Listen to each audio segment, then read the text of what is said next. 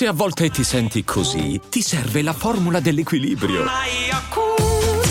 Yakult Balance, 20 miliardi di probiotici LCS più la vitamina D per ossa e muscoli. L'ignoranza è peggiore della schiavitù. Eh sì, non ci credete? Chiedete a Socrate. Sigla. Uno spettro si aggira per il web. Lo spettro di Daily Cogito. Zombie, siete avvertiti.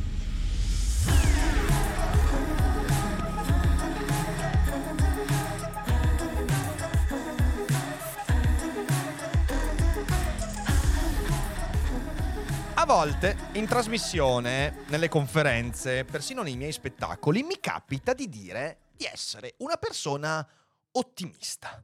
E quando lo dico, tutti strabuzzano gli occhi. Cosa?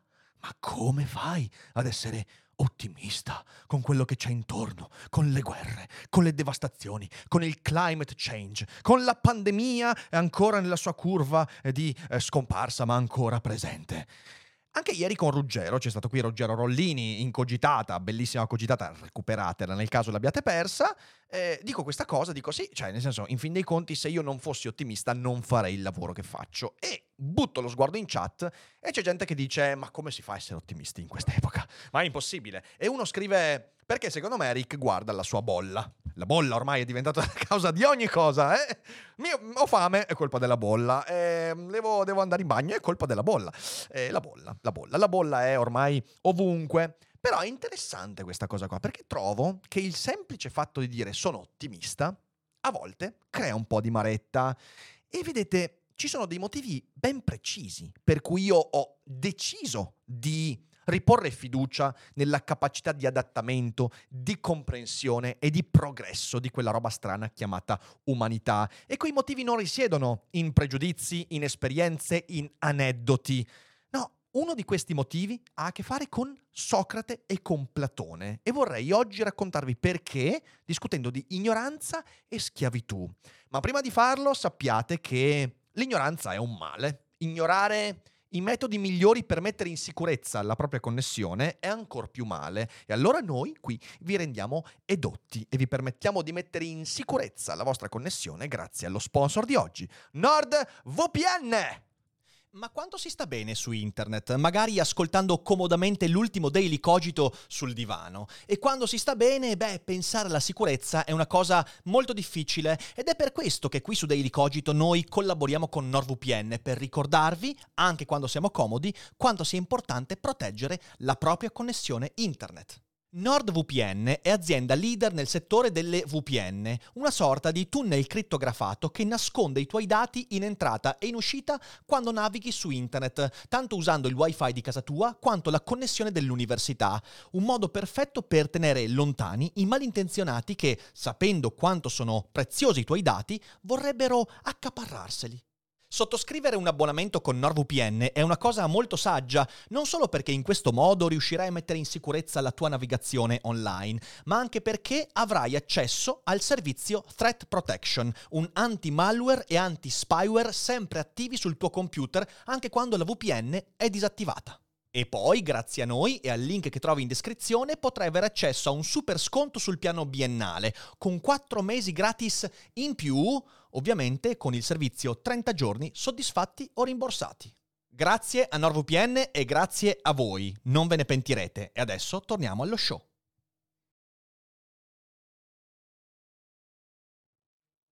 Grazie NordVPN, grazie a tutti voi che entrerete a far parte di questa famiglia, non ve ne pentirete, ma, ma, ma, ma adesso veniamo a noi. Allora, ci sono due dialoghi socratici, platonici, con Socrate protagonista come personaggio molto significativi, che in passato mi hanno fatto capire quale sia la vera attualità del messaggio socratico. Ovviamente sono tanti motivi per cui oggi è importante leggere Platone e i dialoghi socratici, però ci sono alcune cose che mi colpiscono ancora oggi quando li riprendo in mano. I due dialoghi sono il Menone e il Teeteto. E grazie a questi due dialoghi in particolare, io ho capito, quando ero un giovane pischello, che la mia arroganza, l'arroganza che in passato mi, guarda- mi, mi spingeva a guardare agli altri dall'alto in basso, era disastrosa. L'arroganza legata alle cose che imparavo, l'arroganza legata alle mie competenze, l'arroganza legata all'erudizione, alle informazioni, l'arroganza legata al fatto che i miei le mie esperienze mi mettevano a contatto con un sacco di persone che non condividevano né eh, il- la, mia, la mia sfera di conoscenze, né tantomeno le mie attitudini nei confronti del mondo, le mie idee. Ed ero arrogante. E l'arroganza che cos'è? L'arroganza è la mancanza di fiducia nell'altrui capacità di comprendere qualche cosa. E anzi, quell'arroganza a un certo punto, mi sono accorto, era la vera ignoranza. La mia vera ignoranza ed era molto più grave di qualsiasi schiavitù. Ora partiamo dal Menone. Il Menone è un dialogo molto interessante, spesso anche, devo dire, sottovalutato, eh, in cui a un certo punto Socrate, discutendo con Menone, parla della natura della conoscenza. A un certo punto dice questa frase, dice cercare e apprendere sono nel complesso atti di reminiscenza. Ora, che cos'è reminiscenza? Ovviamente è un sinonimo quasi di ricordare, ok? L'atto di reminiscenza è quando io ricordo qualcosa, ma c'è un motivo per cui Socrate non dice atto di ricordare, perché la reminiscenza è memoria di cose che non ho vissuto direttamente. Non è che io ho fatto esperienza di qualcosa e quindi la riporto alla memoria. Quello è il ricordo. La reminiscenza è come se fosse ricordare cose che però non ho esperito.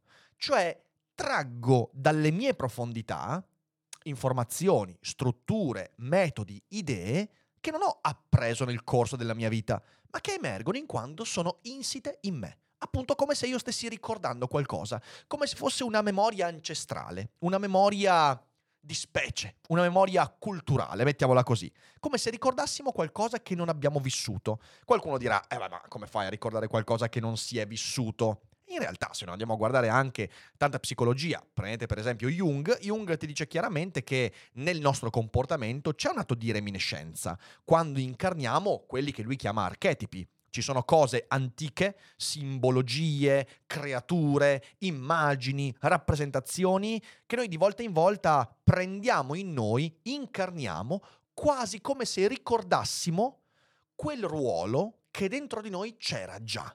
Ci sono aspetti della nostra vita che potrebbero essere più vicini agli istinti che non alla razionalità che ci permettono appunto di creare questo ricordo. E co- che cos'è che ricorda Socrate in questa reminiscenza? La conoscenza, l'apprendimento, cioè scoprire la verità è un po' come ricordarla. Eh, per dimostrare questo punto, Socrate inizia un dialogo nel Menone con uno schiavo, uno schiavo di Menone. E eh, attraverso l'arte della maieutica, che poi scopriremo che cos'è, permette allo schiavo di dimostrare il teorema di Pitagora. E a un certo punto Socrate dice, vedi Menone, che a costui io non sto insegnando nulla, ma che mi limito a chiedergli tutto, e ora egli pensa di sapere quale sia la lunghezza da cui risulterà un'area di otto piedi. Non credi? E con questo tipo di atto maieutico, Socrate dimostra a Menone che lo schiavo ricordava il teorema di Pitagora.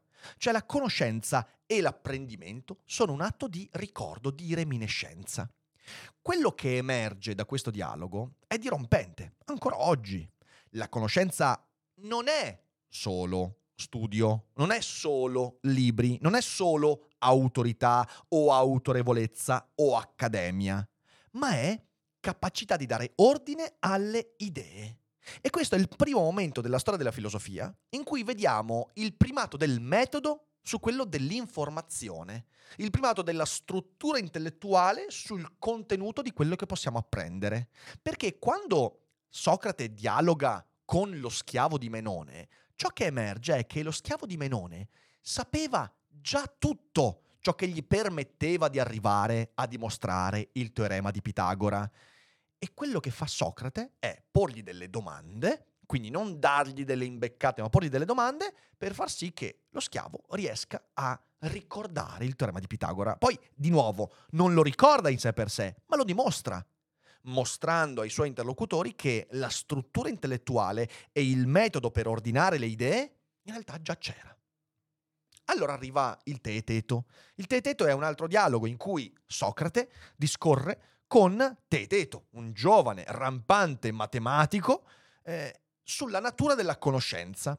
e sul modo con cui si può scoprire la verità. E come si scopre la verità? Beh, in base a quello che abbiamo detto di Menone, scoprire la verità non è un atto di, eh, di, di invenzione, la verità non è una novità, la verità è qualcosa che scopri dentro di te, qualcosa che avevi già, secondo Socrate. E da questo punto di vista lui porta avanti l'idea della maieutica. Ora, la maieutica viene descritta in questo modo, è molto, molto affascinante, è anche molto famosa questa parte, ve la leggo. Io non rispondo su alcuna questione, dice Socrate, per il fatto di non avere alcuna sapienza e mi rimproverano con verità. La causa di tutto ciò è la seguente, che il Dio mi costringe a esercitare la maieutica, ma di partorire me lo impedì. Maieutica è l'atto dell'ostetrica, ok? La donna che non può partorire, ma aiuta a partorire le altre donne.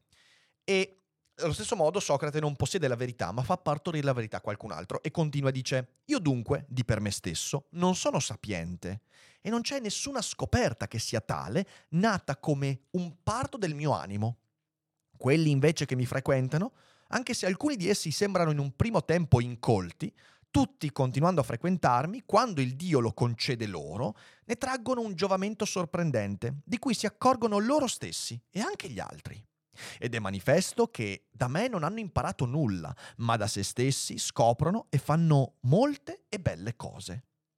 Ma questa loro possibilità di generare l'abbiamo favorita il Dio e io stesso. Cioè quello che fa Socrate è far emergere dall'animo dell'interlocutore qualcosa che già c'è, appunto fargli partorire la verità. Questa è un'immagine molto interessante di ciò che intendiamo con verità. Una dimostrazione matematica, ma non solo. Per esempio, la definizione di che cos'è il potere, che cos'è il sapiente, oppure il discernimento fra ciò che è bene e male, che poi in realtà, diciamocelo, è tutto il fine della filosofia platonica. Come posso decidere cosa è bene e cosa è male? Come posso determinare quando mi sto comportando in modo giusto e corretto e quando invece sto sbagliando? Noi siamo convinti di doverci affidare a dei sapienti, a dei guru, a qualcuno che ha già capito al posto nostro e che ci darà il materiale per introiettare questa conoscenza. E Socrate dice: no, tu lo sai già. Tu hai già dentro di te la struttura mentale, la facoltà, ovvero la capacità di ragionare, l'intelletto, per scoprire la verità, che sia un teorema matematico o che sia il discernimento fra bene e male.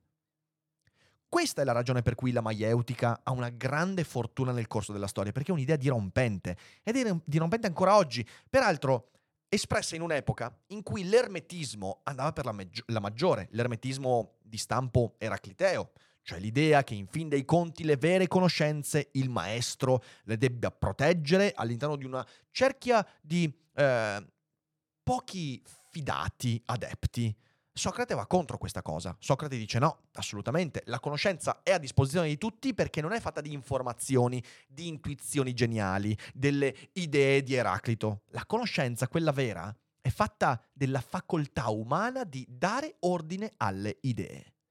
Ecco, il metodo è per tutti. Il metodo non è qualcosa che impari dai libri. Certo, ci può essere il Socrate, l'occasione per capire che tu hai la capacità di mettere ordine alle idee. Quindi ci vuole la maieutica, colui che ti aiuta a partorire. E quello schiavo che dimostra il teorema di Pitagora forse ha scoperto in sé delle cose prima impensabili. Quindi deve esserci l'occasione che ti permette di scoprire in te quella facoltà. il punto però è che quella facoltà tu ce l'hai. Ed è per tutti questi motivi, e anche molti altri, che io non posso che avere fiducia nella capacità di apprendimento e adattamento umana. In primo luogo perché io apprendo e mi adatto e non credo di essere un sovraumano. Come dice Spinoza, a un certo punto Spinoza nel trattato sull'emendazione dell'intelletto dice mi hanno dato da pensare che per capire le sacre scritture, per capire il mondo e la vita ci voglia un intelletto sovrumano e non credo che ci voglia un intelletto sovrumano. Lui ora era in polemica con i sacerdoti, i rabbini, eh, i, eh, i mediatori del verbo divino. Ma noi possiamo prendere il discorso di Spinoza e traslarlo qui da noi e dire, nel senso, io non sono mica sovraumano, non è che eh, i grandi dai premi Nobel agli scienziati, ai grandi filosofi fossero sovrumani, siamo tutti sullo stesso livello, certo con dei diversi magari eh, span di intelligenza, su quello non c'è dubbio, diverse capacità, diverse attitudini, su quello non c'è dubbio, siamo diversi, ma le facoltà che ci permettono di dare ordine alle idee, quelle sono a disposizione di praticamente chiunque, il metodo è per tutti. E quindi io non posso che avere questa fiducia. Non si può fare filosofia senza questa fiducia. Ed è la fiducia che ti dice, tu puoi usare un metodo, tu puoi dare ordine alle tue idee. Ti, ti, senti confuso, non sai cosa pensi, non riesci a capire, non riesci a informarti, sei bombardato e fai confusione. Ma tu puoi. Tu puoi, attraverso delle pratiche, che sono quelle che la filosofia ti mette a disposizione, tu puoi adattarti a un metodo che ti permetta di avere meno confusione, di conoscere qualcosa di più. Questa cosa oggi è molto fuori moda. Oggi non è particolarmente raccontata questa cosa, perché oggi quando apri il web, quando, quando, vai a sentire interviste, quando senti servizi giornalistici, in realtà ciò che imperversa è il dumismo, cioè l'idea che tutto sia distrutto, tutto sia perduto, che l'umanità sia fatta di scimmie che rincoglionite non sanno eh, trarre nulla di buono dalla vita e via dicendo. E io credo che questo non sia l'atteggiamento buono se uno vuole fare filosofia. La filosofia non può che essere un atto di fiducia nei confronti dell'intelletto umano. Non può che essere l'idea che il metodo, cioè la capacità di dare ordine alle idee, sia a disposizione di chiunque, che non ci voglia niente di sovraumano per capire, per porsi domande, per scoprire qualcosa su di sé. Puoi seguire i grandi chef, le più famose pop star, i più noti influencer, o puoi seguire la libertà Nuova Jeep Avenger Hybrid. For freedom followers. Nuova tecnologia Hybrid con cambio automatico, select terrain e infotainment da 10 pollici. Nuova Jeep Avenger, benzina ibrida ed elettrica, tutte alla stessa rata con incentivi Jeep. Prova la nuova Hybrid sabato 18 e domenica 19. Info su jeepofficial.it.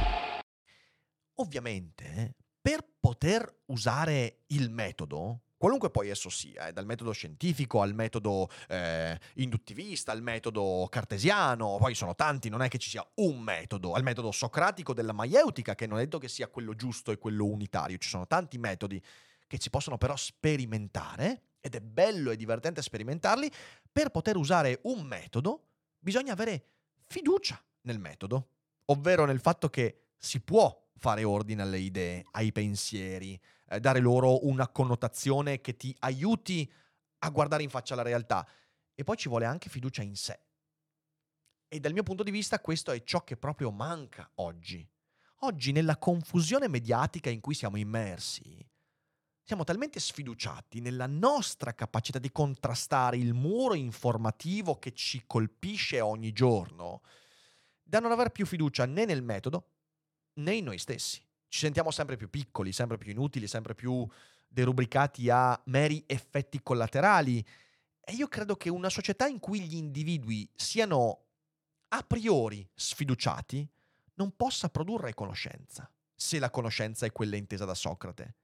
Si ha conoscenza solo quando Socrate ha fiducia nel fatto che lo schiavo possa dimostrare il teorema di Pitagora. L'atto di fiducia che Socrate mostra nel menone. L'atto di fiducia che dimostra Socrate quando parla della maieutica nel Teeteto lascia attoniti Menone e Teeteto. Teeteto che come me da giovane partiva dalla arroganza e dire ma sì, le mie conoscenze, ah, la mia erudizione. Cosa vuoi che possa fare uno schiavo, un ignorantone, un illetterato, un incolto? Ah!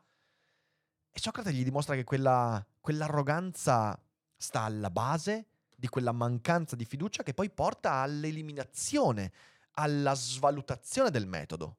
E questo porta inevitabilmente poi alla, al decadimento della società, perché senza il metodo e quindi senza la fiducia che possiamo avere negli altri e grazie a quella fiducia far sì che anche le persone giovani abbia, abbiano fiducia in sé, perché la fiducia è contagiosa, senza quegli aspetti non si ha più una conoscenza. Dal mio punto di vista questo è uno dei messaggi più dirompenti di Platone, perché non si ha conoscenza quando manca quella fiducia in sé e quindi quando non può scattare la fiducia nel metodo? In primo luogo perché se non abbiamo fiducia in noi stessi siamo molto più arrendevoli. Perché il metodo è faticoso, il metodo non è garanzia di successo. Avere un metodo non significa risolvere i problemi, non significa risolverli soprattutto in prima istanza, di primo acchito. È possibile, anzi probabile, che bisognerà passare attraverso grandi prove, grandi fatiche. Il metodo è estremamente energivoro e attraverso il metodo uno fallisce leggete Kepler o leggete Bacone, tutti quelli che hanno anche usato il metodo scientifico, che è il metodo più efficace nello studio della realtà, tutti i fallimenti, tutte le fatiche, tutti i casini per cui sono passati.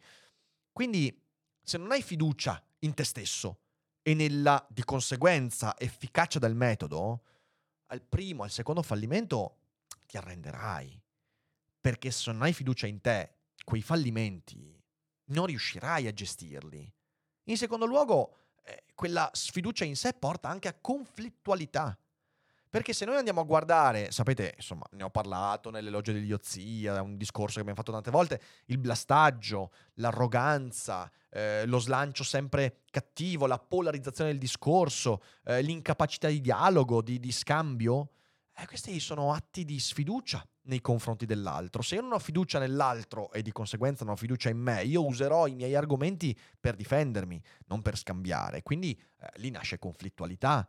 E poi anche eh, complottismo, mi viene da dire, se lo vogliamo chiamare così. C'è un libro molto interessante eh, di Tom Nichols che vi consiglio di, di, leggere che è La conoscenza ai suoi nemici, è un libro di cui parlerò molto, molto presto perché voglio farci un daily cogito ma anche sicuramente nei preferiti del mese verrà fuori ehm, e poi mi viene in mente in questo senso anche quella frase di Isaac Asimov quando disse negli Stati Uniti c'è un culto dell'ignoranza e c'è sempre stato le sollecitazioni dell'anti-intellettualismo sono un filo rosso che si snoda attraverso la nostra vita politica e culturale, nutrito dalla falsa convinzione che democrazia significhi che la mia ignoranza vale quanto la tua conoscenza. Eh, ed è molto interessante perché anche questo nasce da una sfiducia. La sfiducia in me, la sfiducia nei miei mezzi, la sfiducia me- nel metodo che mi permetterebbe di capire meglio la mia vita, mi porta anche ad avere sfiducia nei confronti di quegli intellettuali che al posto di fornirmi metodi, come faceva Socrate, mi sparano addosso informazioni, dati, fatti, e io li accetto o non li accetto, senza dirmi che ordine dare ai dati. Se c'è una cosa che io ho cercato di fare in questi anni, e cerco di farlo ogni giorno, non è quella di dire questo è quello che penso, o lo accetti e fai parte della mia squadra o non lo accetti, allora arrivederci. È un metodo per dare ordine alle idee, un metodo per argomentare, esprimere le idee. Questo è ciò che ci emancipa, ciò che ci permette di uscire dalla condizione di ignoranza. Tanto rimarremo sempre ignoranti. Ma se io non ho questa spinta, allora spingo le persone a quel complottismo che noi vediamo eh, in ogni dove, quel culto dell'ignoranza. Perché? Perché in fin dei conti, se avere informazioni significa scatenare quella conflittualità e non darmi fiducia. Tanto vale credere che quelle informazioni e quel sapere siano assolutamente inutili, se non addirittura dannosi. Quindi capite bene che ciò che Socrate, attraverso le parole di Platone, ci permette di, anzi il contrario, Platone attraverso le parole di Socrate ci permette di, di, di, di apprendere, è che veramente conoscere significa ricordare. Cioè conoscere significa prendere dentro di sé quella parte che abbiamo spesso dimenticato, che abbiamo già e che ci permette di mettere in ordine le idee. Questo ci sfugge perché siamo estremamente invasi e confusi da montagne di cose. E lo sapete, bisogna emendare, non bisogna aggiungere elementi. Emendare significa fare un po' di pulizia, togliere di mezzo le cose superflue se noi torniamo ad avere fiducia in questo, allora possiamo conoscere qualcosa. Il Socrate di Platone ci ricorda che la vera ignoranza non è la mancanza di erudizione, di studio dello schiavo. Lo schiavo non è ignorante. Lo schiavo è partoriente. Lo schiavo può partorire qualcosa che ha dentro. Non è ignorante. Certo, ignorante se intendiamo con l'ignoranza la mera mancanza di conoscenza di informazioni. Ma a quel punto lì, ragazzi, siamo tutti ignoranti. Nessuno si salva da quell'ignoranza. L'ignoranza di cui parla Platone è l'ignoranza che ci porta a non credere che esista un metodo utile per capire. L'ignoranza di sé. È quella l'ignoranza di Teeteto, di Menone, che devono ricredersi di fronte alle dimostrazioni di Socrate. Il rifiuto di un metodo è la vera ignoranza, quella da cui non possiamo mai trarci, e quello è peggio della schiavitù, perché da schiavo io posso imparare un metodo che mi permette di emanciparmi e diventare più cosciente di me stesso, iniziando dal teorema di Pitagora. Ma se io sono ignorante, ovvero non ho fiducia nel fatto che esista quel metodo, non ho fiducia nel fatto che tutti sono dotati di quell'intelletto che io stesso uso per dare ordine alle mie idee, quell'ignoranza non me la risolverà nessuno, forse neanche Socrate. Questi sono i motivi per cui io, ripeto, ripeterò sempre, sono una persona ottimista. Per quanto gli ultimi due anni abbiano minato alla base il mio ottimismo, sono molto meno ottimista rispetto a tre anni fa, però comunque se io non partissi dall'idea che quando le persone di qualunque estrazione, in accordo o disaccordo con me, amiche e nemiche, eh, brutali o gentili, quando queste persone incontrano un metodo, riescono a trarre da sé quella che possiamo chiamare la verità, che poi può essere molto variopinta, se io non avessi fiducia in questo, non dovrei fare il lavoro che faccio. Perché l'unica cosa che mi spinge a farlo è dirvi c'è un metodo. E quel metodo deve essere adottato avendo fiducia nel metodo e in voi stessi. Abbiamo fiducia nel fatto che il metodo possa darci ordine alle idee, che creando delle strutture e gerarchie nella nostra esistenza possiamo capire meglio quello che ci sta intorno e quello che ci sta dentro. Io ho fiducia nel fatto che si possa fare, l'ho fatto io, che non sono un superuomo da nessun punto di vista, l'ho visto fare a tantissime persone, tante di cui non ho neanche stima per tanti motivi, si può fare se non abbiamo questa fiducia, allora rischiamo veramente di fare la fine peggiore di qualsiasi schiavo. La fine di Menone quando non viene convinto da Socrate, la fine di Teeteto quando non viene convinto, convinto da Socrate e quindi nutrire una sfiducia che si trasforma nella peggior ignoranza. E questo ci tenevo a dirlo appunto perché leggendo i commenti di ieri in quella puntata con Ruggero ho pensato, ma guardate, è incredibile, essere ottimisti non è soltanto diventato fuori moda, è anche uno scandalo. Secondo me è scandaloso che non siamo ottimisti, invece ve lo dico. E spero di avervi dato qualche utile indizio per nutrire un po' di maggior ottimismo nella vostra vita. È difficile, è complicato e le persone lì fuori continuano a dire cose che contraddicono quell'ottimismo. Eh, ma quando io perderò quell'ottimismo è meglio cambiare lavoro. Mi metterò veramente a fare i TikTok danzanti e comincerò a fare soldi con l'intrattenimento becero. Sarà l'unica cosa utile per eh, evitare di andare a suonare il banjo eh, sotto un ponte a Ulan Bator, ragazzi, ve lo dico. E quindi questo è quanto. Eh, io vi ringrazio. Sotto in descrizione NordVPN, mi raccomando. Inoltre sappiate che sabato sarò a Fano, ci sarà anche Fede, eh, c'è lo spettacolo Le vite di Spinoza, sarà una bella occasione per vederci e incontrarsi. Eh, mancano pochi posti Monday, quindi date un'occhiata. Eh, sabato doppio appuntamento peraltro alle 15 a Rimini per Seneca tra gli zombie e poi eh, alla sera le vite di Spinoza a Fano. Quindi eh, vi aspetto numerosi, grazie mille, fate i bravi, buona serata e ci vediamo alla prossima. Ciao belli, ciao.